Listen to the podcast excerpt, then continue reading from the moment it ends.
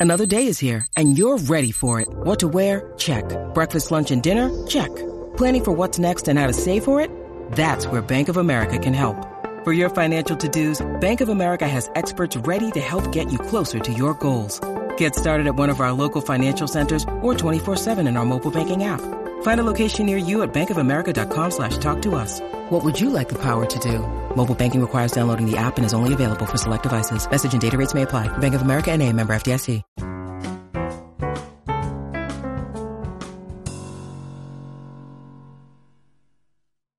Today is the 132nd birthday of the artist Thomas Hart Benton. His work portrays full narratives that draw the viewer in and get them to become emotionally invested. The world is a better place because he was in it and still feels the loss that he has left. Name Thomas Hart Benton. Occupation Painter. Birth date April 15, 1889. Death date January 19, 1975. Education Académie Julian in Paris, Art Institute of Chicago. Place of birth, Neosho, Missouri. Place of death, Martha's Vineyard, Massachusetts. Best known for, Thomas Hart Benton was an esteemed 20th century painter and muralist renowned for works like America Today and Persephone. Thomas Hart Benton is perhaps the best known muralist associated with the American scene painting movement of the 1930s. Benton's vivid, stylized portrayal of pre industrial agrarian life and his later emphasis on the plight of the working class in the post Depression era earned him a reputation as a social activist, and he gained publicity through public works projects. Within the broad American scene painting movement, Benton is most closely associated with regionalism, a movement that rejected modernism in favor of a naturalistic and representational style. Regionalism gained recognition through public art works in highly visible locations such as banks, post offices, and political buildings.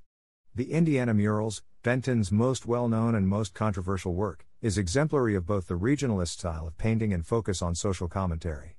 As part of the state of Indiana's contribution to the 1933 Century of Progress exhibition in Chicago, Illinois, the Indiana murals depict the oppressed farmers, Ku Klux Klan members, and big business as negative actors in society. After Benton's success with the Indiana murals, he took a teaching position at the Kansas City Art Institute. For the rest of his career, Benton remained in the Midwest and focused on public murals, leaving a legacy that captured the character of the collision between agrarian life and industrialization in 1930s America. Though Benton gained fame as an artist in cities such as New York, Chicago, and Paris, he was born in rural Neosho, Missouri. Despite his strong political background and the encouragement of his congressman father, Benton shunned politics in favor of art school.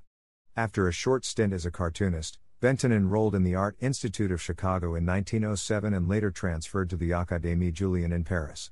In Paris, Benton met renowned Mexican muralist, Diego Rivera, whose use of vivid colors and portrayal of social realities would heavily influence Benton's style during the formative years of regionalism.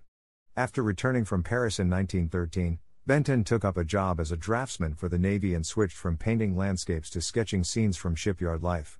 These early years as an artist, characterized by migration between disparate environments like the rural American Southeast, the Paris art scene, and the naval shipyards, played an integral role in crystallizing Benton's view of the tension between cosmopolitan and agrarian life.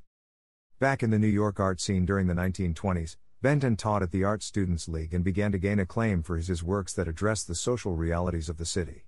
Benton also became more directly involved in leftist politics, an association which may have directly spurred the works known today as part of the regionalist movement. In many ways, regionalism thrived in the wake of the American art renaissance at the turn of the century. The success of the Ashcan School, 1910, demonstrated a uniquely American movement away from dependence on European art aesthetic and sought to claim a legitimacy for a strictly American art at the international level. American scene painting during the 1930s took up the challenge of the Ashcan School by depicting everyday life in America in a representational, easily accessible style. Modern art historians generally consider regionalism to be the subsect of American scene painting which deals more directly with the incorporation of art into the public hemisphere in order to evoke a nostalgia for pre industrial America. Social realism, the other subsect of American scene painting, places a heavier emphasis on art as a vehicle for political and social critique. Noted regionalists include Grant Wood and Ben Curry, both contemporaries of Benton. These painters primarily gained publicity through federal art projects funded as part of Roosevelt's New Deal, and their works reflect the desire to appeal to a public aesthetic. Benton eventually moved to Kansas City, where he painted some of his most well known works, such as the Independence murals and the Truman Library, and where he lived for until his death in 1975. Benton's works during his years in Kansas City reflected his new environment, the beauty of the rural Midwest, and the life of small farmers. At the same time, the relentless forces of American industrialization and capitalism made their way into Benton's works, and American icons of progress, railroads, city culture, and cars begin to encroach on the Benton's idyllic pastoral scenes.